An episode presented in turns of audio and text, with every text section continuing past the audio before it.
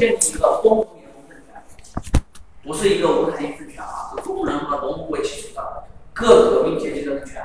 所以这个政权里面有没有资产阶级、资产阶级啊？是有的，是有的。所以这个政权不全是无产阶级政权，它是各个革命阶级都有的，能够团结的都有啊。那么在经济上呢？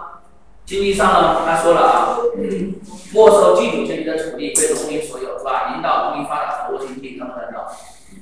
啊，在文化上废除封建百家文化，民族的科学的大众文化，政治经济文化，这个东西就是我们后面的所有的纲领，其实就是我们现在提到的五个一体啊。我们现在提的五个一体是经济、政治、文化、社会生态嘛。这个时候没有讲社会和生态，只有前三个啊。好，这一段的下面这一段又有一个重点，三大法宝，看到了吗？毛泽东同志以来的，之所以中国能够成功，它总结为三大法宝：统一战线、武装斗争和党的建设。这个也很重要。三大法宝是什么？统一战线、武装斗争和、党的建设。大家记不记得共同武装割据的内容吗？工农武装割据的内容是不是也是三个？记不记得？我之前跟大家讲这个农村包围城市武装夺取政权里面的这个叫工农武装割据，工农武装割据的内容有哪个？根据地建设、统一战线啊，根据地建设，还有还有什么？武装斗争，还有叫土地革命啊，土地革命，其中土地革命是比较核心的内容，是吧？好，那么新民主主义理论的系统产品，标志着毛泽东思想得到成熟，标志着毛泽东思想得到成熟。好，这是第一个啊，第一个大点这里面的考点，主要是讲毛泽东思想的啊，新民主义理论的。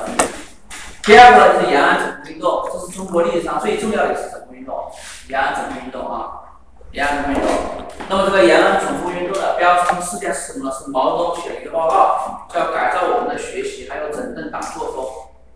改造我们的学习，整顿党作风，这两个很重要的一个报告。这两个报告做出来之后，就证明了延安整风运动开展了。那么整风的内容呢是高频考点，整风的内容是高频考点，内容是三个啊。反对主观主义，整顿学风；反对宗派主义，整顿党风；反对党八股，整顿文风。这个反对主观主义，整顿学风是干嘛的？反对主观主义，整顿学风，就当时啊，在我们的这个很多人在学习马克思主义理论的时候啊，都采用什么呢？主观主义或者教条主义。所以他说，反对主观要整顿学风，我们要客观实事求是啊，整顿学风。反对宗派主义整顿党，就是当时有一些共产党啊，已经开始有点变质了，所以他说要反对宗派主义，啊，不要拉帮结派。反对党八主义整顿文风，啊，这是从文学里面来说的啊，整顿文风。那么其中呢，反对主观主义是整风运动的最主要的任务。反对主观主义，不要再犯教条主义的错误了，也不要再犯经验主义的错误了，是最主要的一点。反对。啊，文风整风运动是最重要的，学风啊，反正主观主义的学风。好，上面也说了啊，主观主义主要是教条主义和经验主义是吧？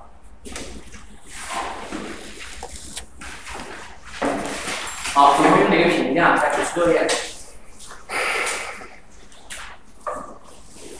整风运动是一场伟大的三主观运动。整风运动呢，把在全党内确立了一切从实际出发、理论实力、实事求是的思想路线。呃，这句话很重要，是为什么呢？就是因为这里涉及到党的思想路线的问题。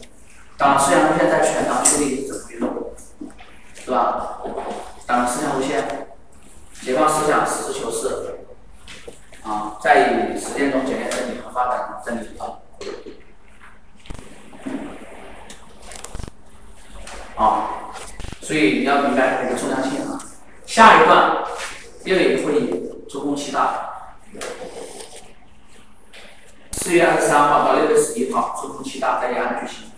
七大有什么重要性呢？七大以后，毛泽东思想被写入党章。啊，七大把毛泽东思想列为我们的指导思想。啊，呃，毛泽东、邓小平胡锦涛、江泽民，呃，包括习总书记，他们的思想写入党章的时间，会议的就记得哈，毛泽东是七大，讲到后面邓小平的，我再给你提醒一下啊，有规律的啊，知道规律的你不用记都知道了，有规律的，七大记得，这是第四节，第五节抗日战争胜利及其意义，这个我不多赘述了，不多赘述，呃，记一个时间。近一个时，近两个时间。第一个时间是八月十五号，日本天皇宣布接受波茨坦公告。两个时间，八月十五号日本投降，同样意思。然后九月三号是抗战抗日战战争纪念日，这个你们知道吧？这个国家已经是现在已经有，已经把它作为一个纪念日了，以前是没有的。有人可能会奇怪，明明是九月二号投降，为什么是九月三号纪念？国际惯例都是这样，你头一天打仗了，第二天就纪念日，因为当天还没有完全完全开始，是吧？所以九月三号啊，这个这个我记得是二零一五年还是一六年，当时当时国家把它列为纪念日的时候。还有就是那个南京大屠杀攻击日，记得吗？知道吗？十月十三号的吗？好，当时那一年所有的考试都考过这两个题，都考了两个题。他说今年是抗日战争胜利多少多周年？是抗日战争胜利多少周年？或者嗯等等等等，反正这个时间啊，一定要记得。第二个，抗日战争胜利的意义和原因，意义和原因，这是简答部的论述题。大题啊，大题，它的意义是抗日战争胜利粉碎了日本怎么样怎么怎么样啊？是从日本来说的。第二个从中国来说的，从中国来说的，中国怎么样，日本怎么样？呃，第三个呢是从这个我们国家的民族意识来说的啊，民族意识来说的。就这种这种这样的题其实很好答，你基本上你自己只要编好编都行。从几个角度去编都可以了。啊，抗日战争胜利的意义，它也是世界上法治胜利的理由，对吧？等等等等。你们你们如果遇到这样的题的，根据它的分值去猜就可以了。比如它十五分，十五分里答三条或者答五条，你挑三分，明白吗？如果有八分，你就答四条，每条两分，明白吗？就自己编就知道了。第二个，为什么能够赢？一二三四。呃，第三个好像也提的比较多，中国人民抗日战争在世界上法律史里面的地位，啊，反法治里面的地位，大家也帮助了解一下啊，一二三，加组织。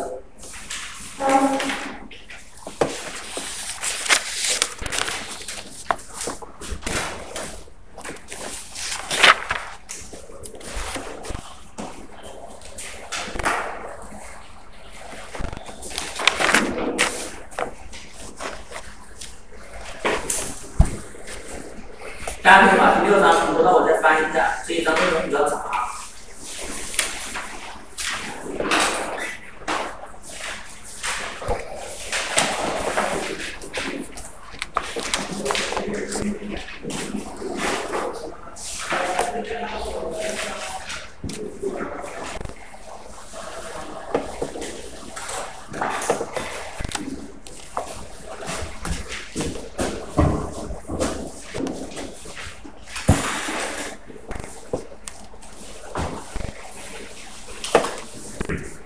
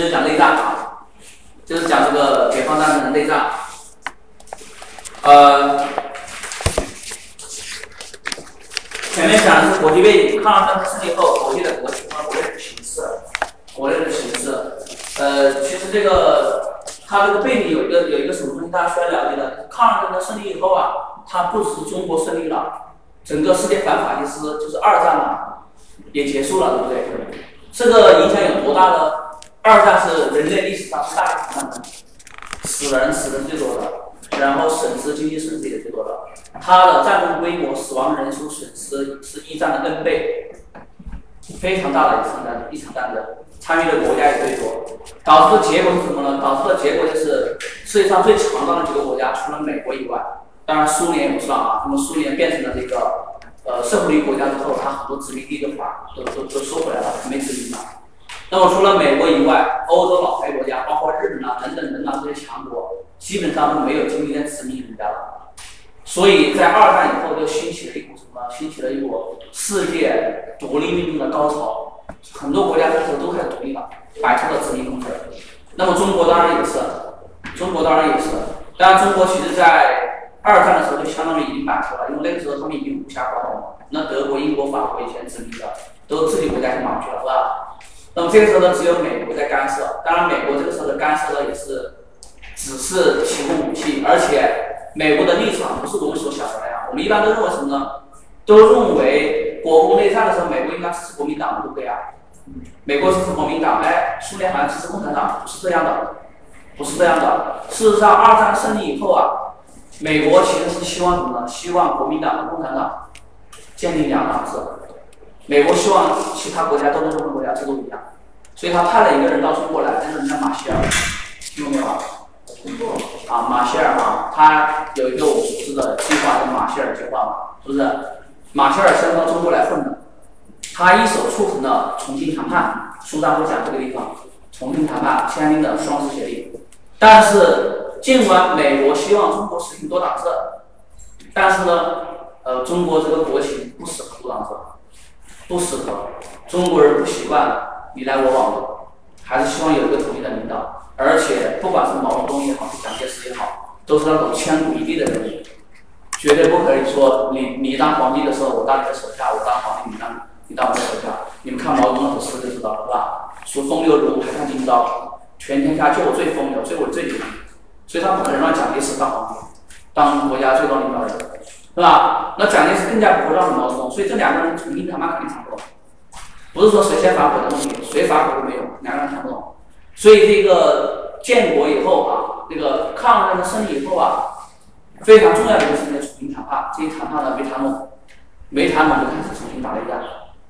那么打内战的过程中呢，呃，很多人说美国是帮这个国民党，其实当时国民党军队的是没有，基本上没有得到美国太多援助，包括蒋介石亲自飞到美国去拉赞助，让他们援助飞机，其实也没有援助多少，所以基本上是国民党和共产党两个人，嗯，自己在打自己，啊，自己国家的一个胜利。所以你看国民党如果有美国支持，不会办那么快，他经济崩溃了可以找美国借款，对不对？啊，其实是没有的啊，没有美国基本上干涉不是很多啊，美国主要是我们建国之后干涉比较多，呃，所以当时抗日战争胜利后，国际格局啊是什么样子的呢？帝国主义势力受到削弱，人民的力量，人民民的力量受到增长。其实主要是指民族独立这一块啊，民族独立运动高潮啊。第二个是打破了维持欧洲大国为中心的国际格局。形成了美苏两极政治格局，这个词你应该都听过是吧？冷战就是苏美两极格局吧？那么这个有一个什么好处呢？就以前是欧洲最牛逼嘛，法国、英国、德国超级大国牛逼。现在不一样了，现在一个是美国，美国在美洲，苏联在哪里啊？苏联横横跨欧亚大陆，横跨欧亚大陆，所以这不是以前一家独大的局面，而是什么呢？而是两极格局。两极格局有一个好处就是。我可以两边当阵营，我不一定说我非要投靠谁，我可以在两个大国之间加工求成，从中谋取好处。中国就干过这个事儿，我们就干过。所以以前我们是跟苏联在一块儿的，后来我们要跟苏联和日本一起对抗，和美国一起对抗苏联，我们叫叫一边倒，或者叫一条线外交政策。所以它有这么一个好处啊，有这么一个好处。呃，这是国际格局。那么国内呢？国内格局也是比较好的，因为抗日战争对中国的那个破坏性太强了，老百姓打仗都打皮了，中国人伤透了心，真的是死太多人了，都想尽快的得到和平的环境。所以他第一个就是中国人民的觉悟程度、组织程度空前提高，这个确实让当时的那个觉悟程度非常的高。第二个就是作为大地大山地的代表国民党集团。国民党集团啊，他要走原来的老路啊，所以面临着两种不同的选择。那么这个两种选择到底是什么东西？包括第三个三种建国方案和两个中国的命运，你们一定要知道什么叫三种建国方案，什么叫两个中国的命运。所谓三种建国方案，第一种地主阶级的建国方案，也就是国民党的国民党建国方案。是建立一个以国民党一党专政的这一个封建政权，相当是。那么第二个是民族自产阶级的建国方案，他们想干嘛呢？他们想建立一个人民民主的民族资产阶级的一个国家，这个可不可能呢？不可能，一点可能都没有。为什么呀？他们没有统一的政权。虽然我们有很多民主党派，民革呀、民建啊、民盟啊、九三学社呀等等等等，他们有军队没有？他们没有，他们互不统属。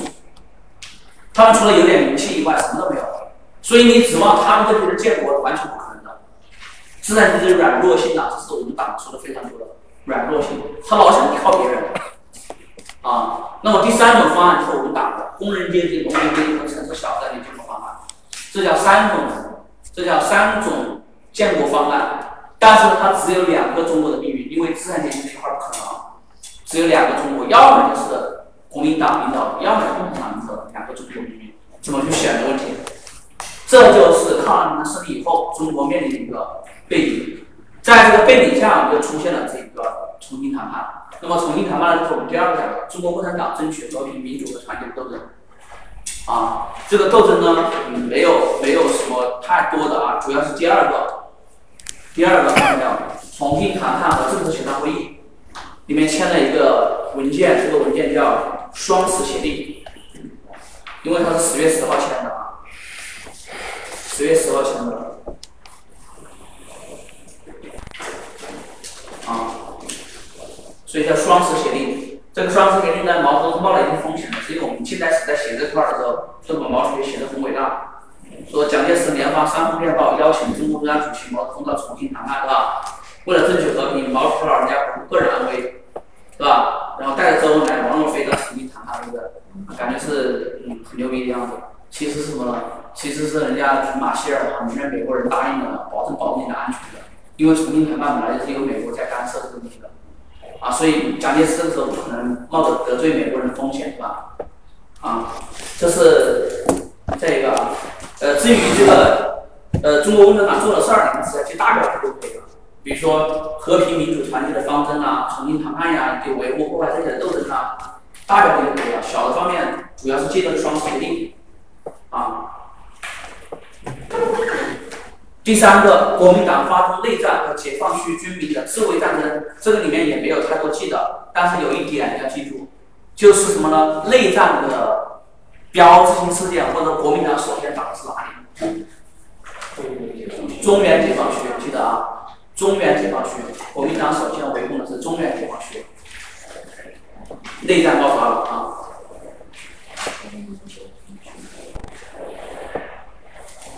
第二节，国民党似乎处在全民的包围里面，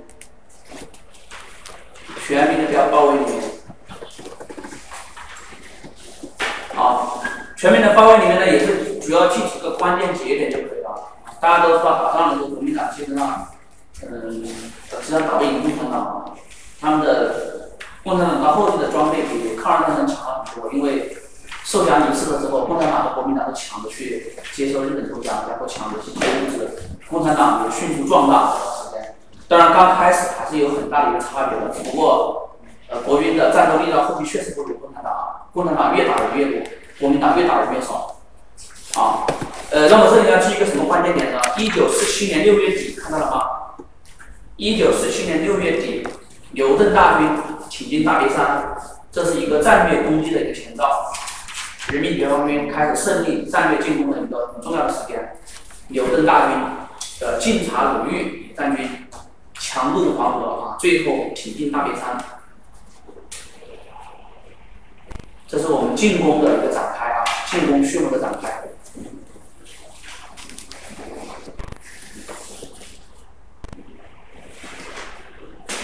好，那么在这一页的倒数啊最后一段，毛泽东在晋绥干部会议上的讲话完整提出了一句话，这句话呢是什么呢？这句话就是新民主义革命的总路线和总纲、总路线啊。就是无产阶级领导的、人民大众的反对帝国主义、封建主义和官僚资本主义的革命。啊，这个画呢，它是我们的主路线。啊，就是这个。第二个，土地革命与农民的广泛运动。这里有两个文件，你要知道跟土地革命有关系，一个就是五四指示，一个是中国土地法大纲。四指示和中国土地法大纲，这个五四指示啊，那个时候还是那个不怎么成熟，啊不怎么成熟，所以后来又实行了一个新的叫中国土地法大纲，这个就比较成熟了。它明确规定废除封建性和半封建性。的土地制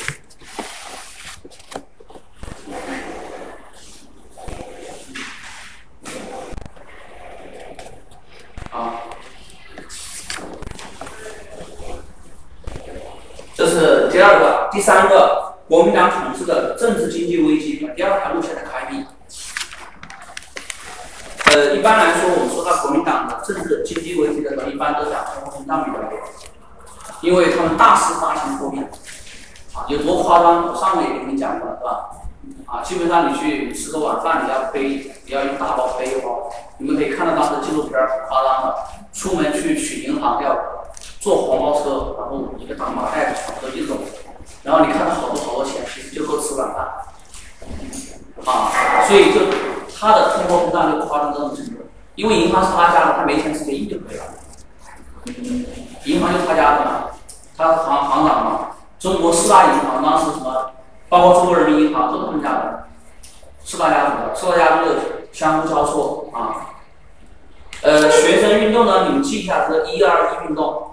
一九四五年在昆明发生的“一二一”运动，你为什么在这里呢？因为呃，上午不是讲了吗？北大清华都是发源于云南去了，所以它的发起地在昆明啊。昆明的“一二一”运动啊。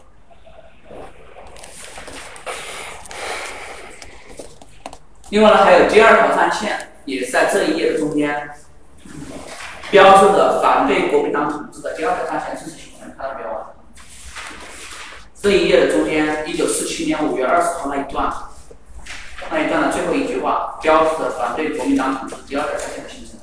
什么标志呢？这个打引号的，打引号的，学生喊反饥饿、反内战、反迫害，标志着国民党统治的第二条战线正式形成。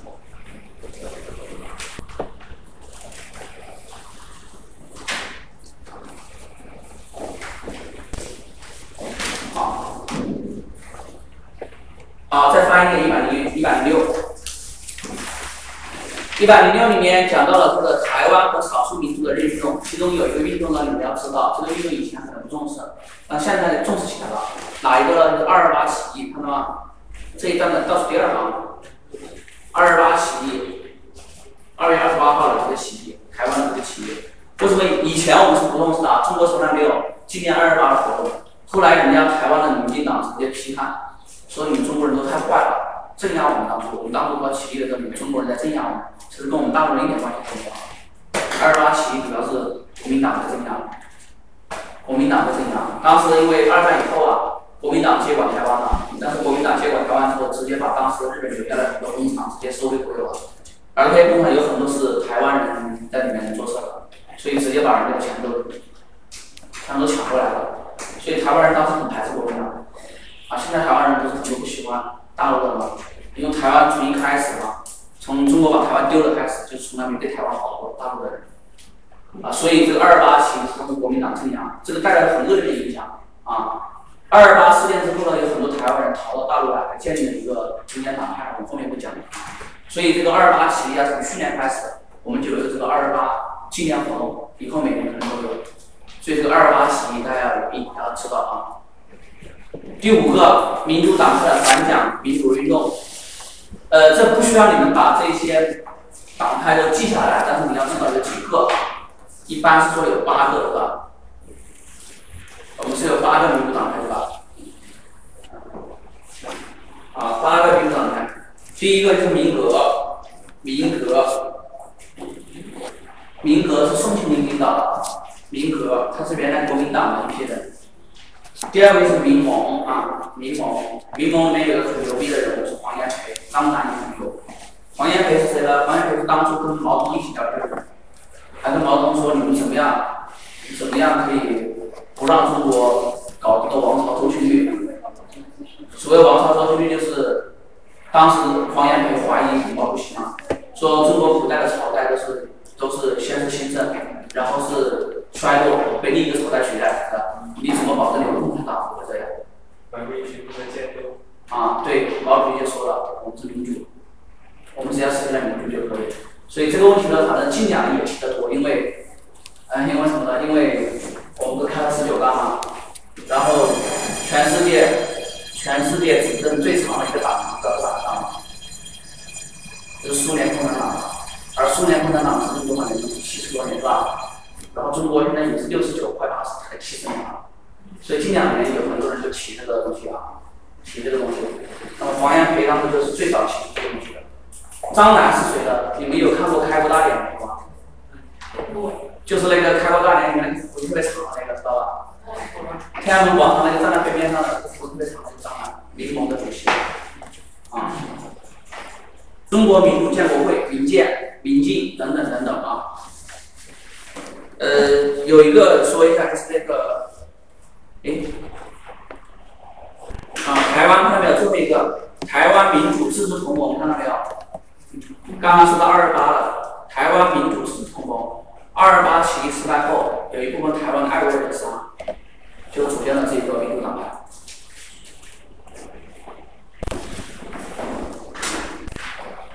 谢谢。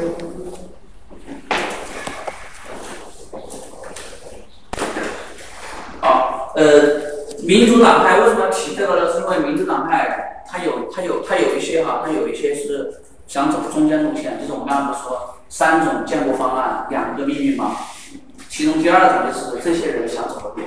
那么在这地方也提到了啊，在这个一百零七页倒数第三段，抗日战争胜利以后，某些民主党派的人物走中间路线，寻找第三条道路，这是提的非常多的。而且这个对建国以后还有影响，待会会讲到啊。所以你要知道第三条道路是什么？第三条道路。这是第二节，第三节呢主要讲几个关键，主要是记得上面几个关键性的战役啊。中华人民共和国人民，中国人民历史的选择什么关键的战役呢？呃，一百零九页三大战役，这个你们都听说过啊，都知道。一百零九页三大战役，辽沈、淮海和平津。三大战役。啊。同样是这一页有一个很。重要的战役，渡江战役，一百零九页。一九四九年四月二十一日，毛泽东、朱德发布了向全国进军的命令。渡江战役。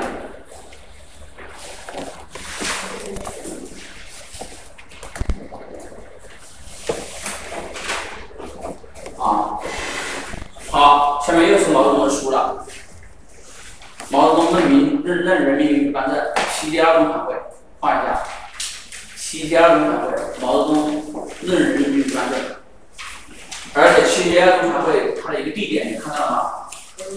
河北省平昌县西柏坡市。然后我们在提这个长征精神的时候，又提出另一个精神叫西柏坡精神，所以你要对这个有点印象啊。西柏坡，啊，七届二中全会任人民军专政。西西柏坡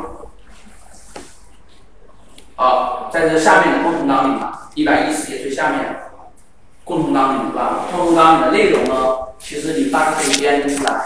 基本上建国以后的什么国旗呀、国歌呀，我们国家为什么叫中华人民共和国呀？就是这个。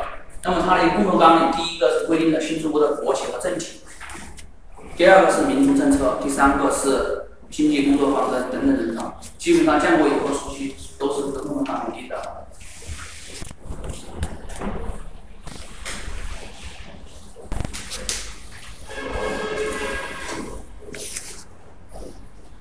啊，第四个，中国革命胜利的主要原因和基本经验。原因呢，肯定是有党的领导，没有党什么都帮助？